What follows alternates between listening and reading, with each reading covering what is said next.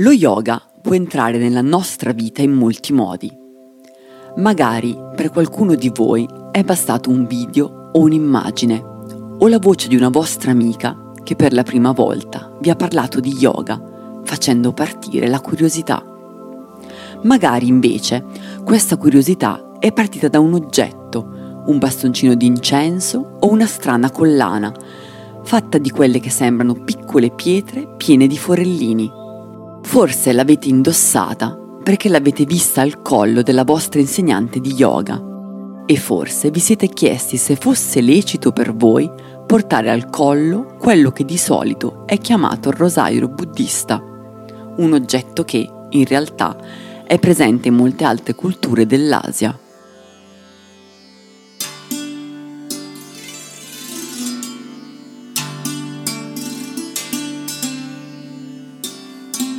Siamo Francesco e Alice e questo è I miti dello yoga, un podcast che cerca di svelare, raccontando una storia, cosa si nasconde dietro gli asana fatti sul tappetino.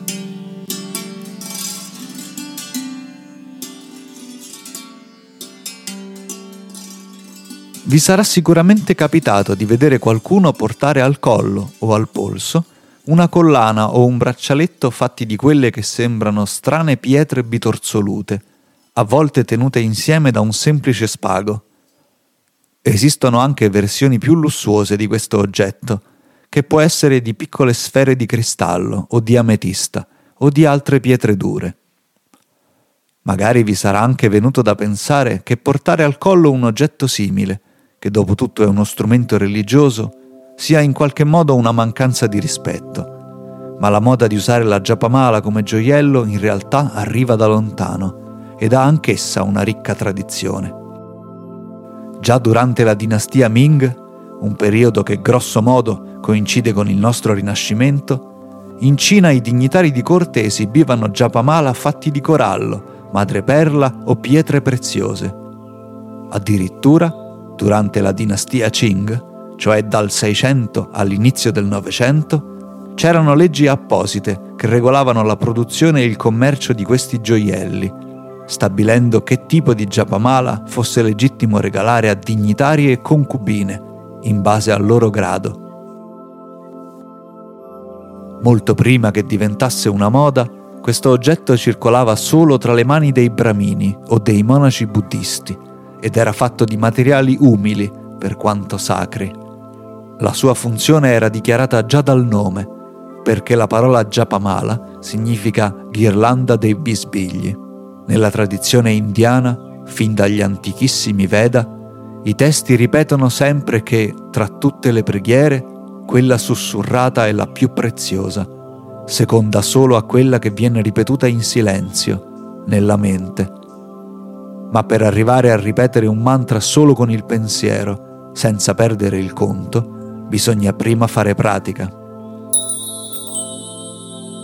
Una giapamala ha 108 perle, oppure, se è più piccolo, ne contiene un numero che è un multiplo di 108, ad esempio la metà, 54, oppure un quarto, e cioè 27.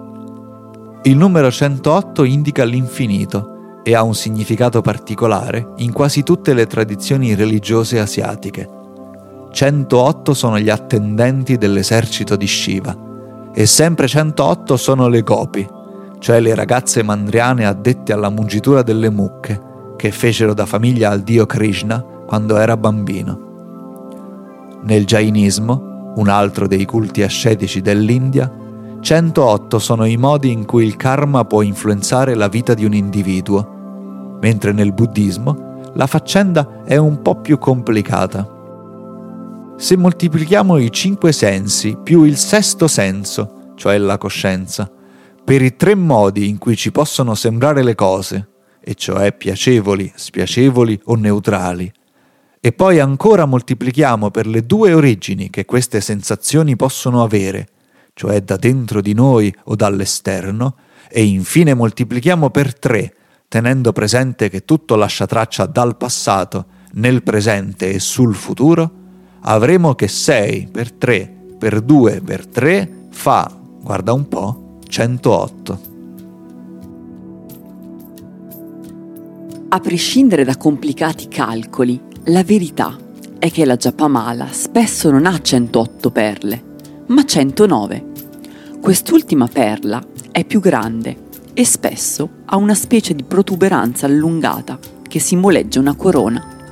È chiamata infatti la perla del guru e non viene conteggiata durante le ripetizioni dei mantra. Serve solo per sapere che un ciclo è stato completato.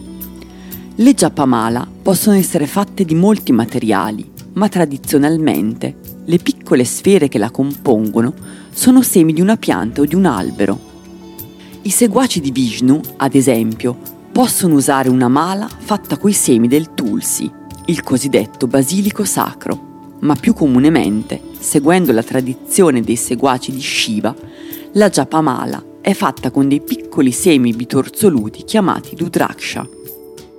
Sono i noccioli del frutto di un albero chiamato Eleocarpus, un sempreverde con le foglie a forma di punta di lancia e che produce dei frutti grandi come noci, ma con una polpa di colore blu.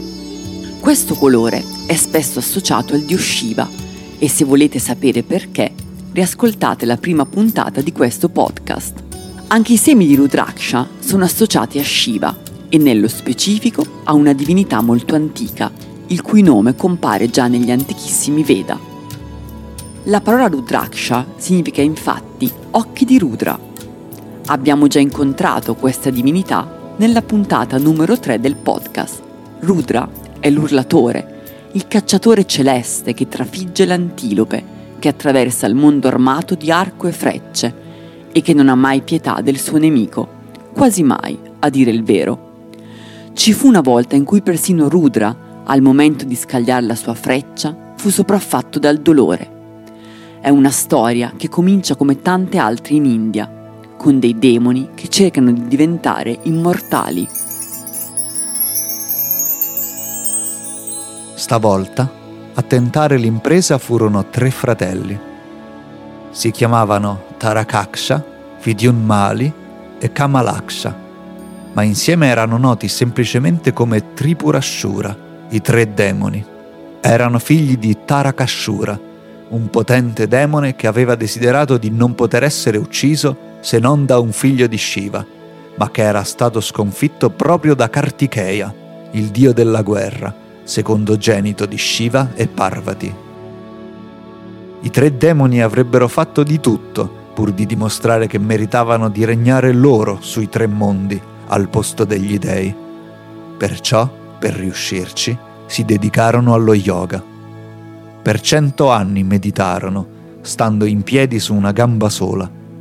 Meditarono per altri cento anni, nutrendosi solo di acqua e aria, e poi per cento anni ancora mentre erano in equilibrio sulla testa, in Shirshasana.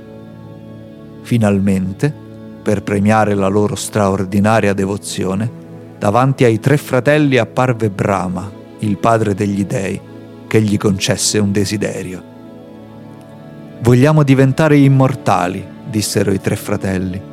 Ma Brahma non aveva questo potere, poiché niente nei tre mondi è immortale, nemmeno gli dei. Allora, i tre fratelli ricorsero a uno stratagemma chiesero a Brahma che venissero costruiti tre palazzi, uno di ferro, uno d'argento e uno d'oro, e che ognuno di essi diventasse la sede del trono di uno dei tre mondi, la terra, il cielo e l'etere, cioè lo spazio al di là dell'atmosfera, dove abitano gli dei. Una volta ogni mille anni, per un breve istante, i tre palazzi si sarebbero allineati seguendo la rotazione dei pianeti e delle stelle. E solo se qualcuno fosse riuscito, con una singola freccia, a distruggerli tutti e tre in quel momento, allora anche i tre fratelli sarebbero morti.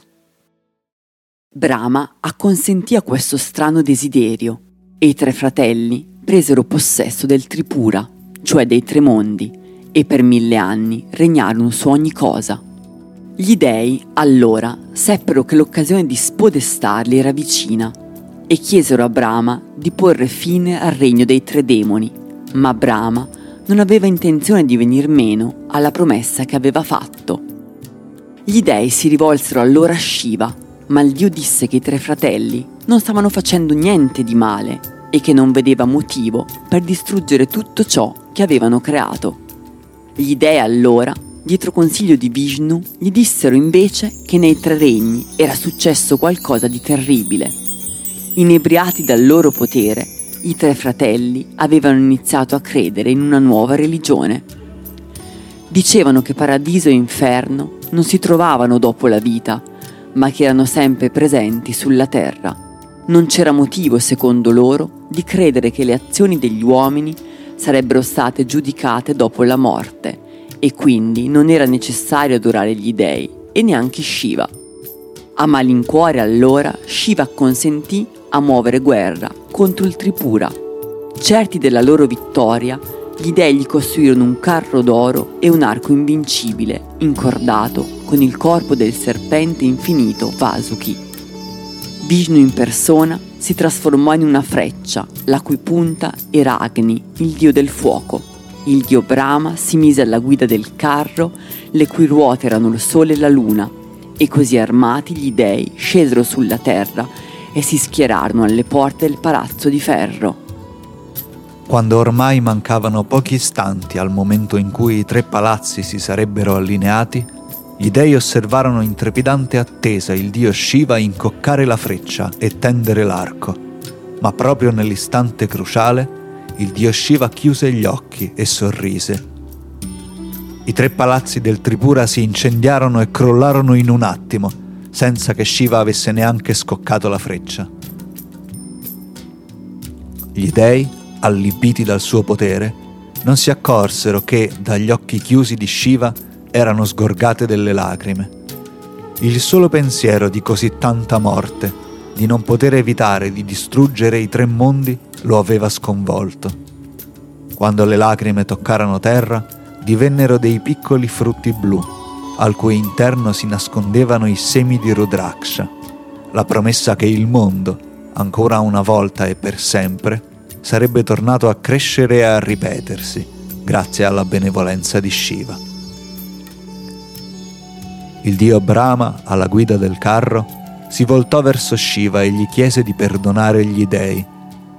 Si erano dimostrati superbi e avevano chiesto di distruggere i tre mondi semplicemente perché si sentivano trascurati, minacciati e dimenticati, e avevano voluto servirsi di lui per farlo ma Brahma aveva giurato che solo una freccia avrebbe potuto uccidere i tre fratelli e non voleva che gli dei perdessero la faccia venendo meno a una promessa fatta. Shiva, allora, decise di lanciare comunque la sua freccia, che attraversò come una stella cadente le rovine in fiamme dei tre palazzi.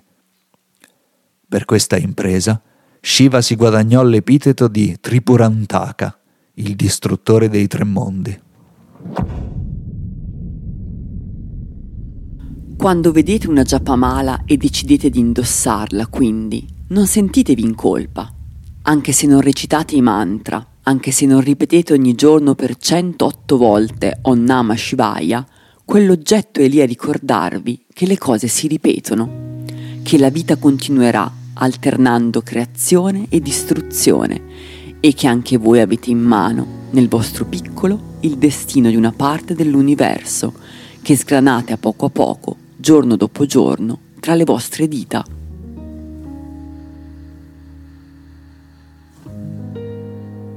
Avete ascoltato I miti dello yoga, un podcast che cerca di svelare, raccontando una storia, cosa si nasconde dietro gli asana fatti sul tappetino. Siamo Francesco e Alice e vi ringraziamo per l'ascolto. I miti dello yoga è un podcast scritto da Francesco Lo Sapio, con le voci di Francesco Lo Sapio e Alice Merlini. La post-produzione audio è di Matteo Scandolin. Se il podcast vi è piaciuto, potete iscrivervi alla nostra newsletter. Andate su imitidelloyoga.substack.com o cliccate sul link in descrizione, così saprete sempre quando esce un nuovo episodio.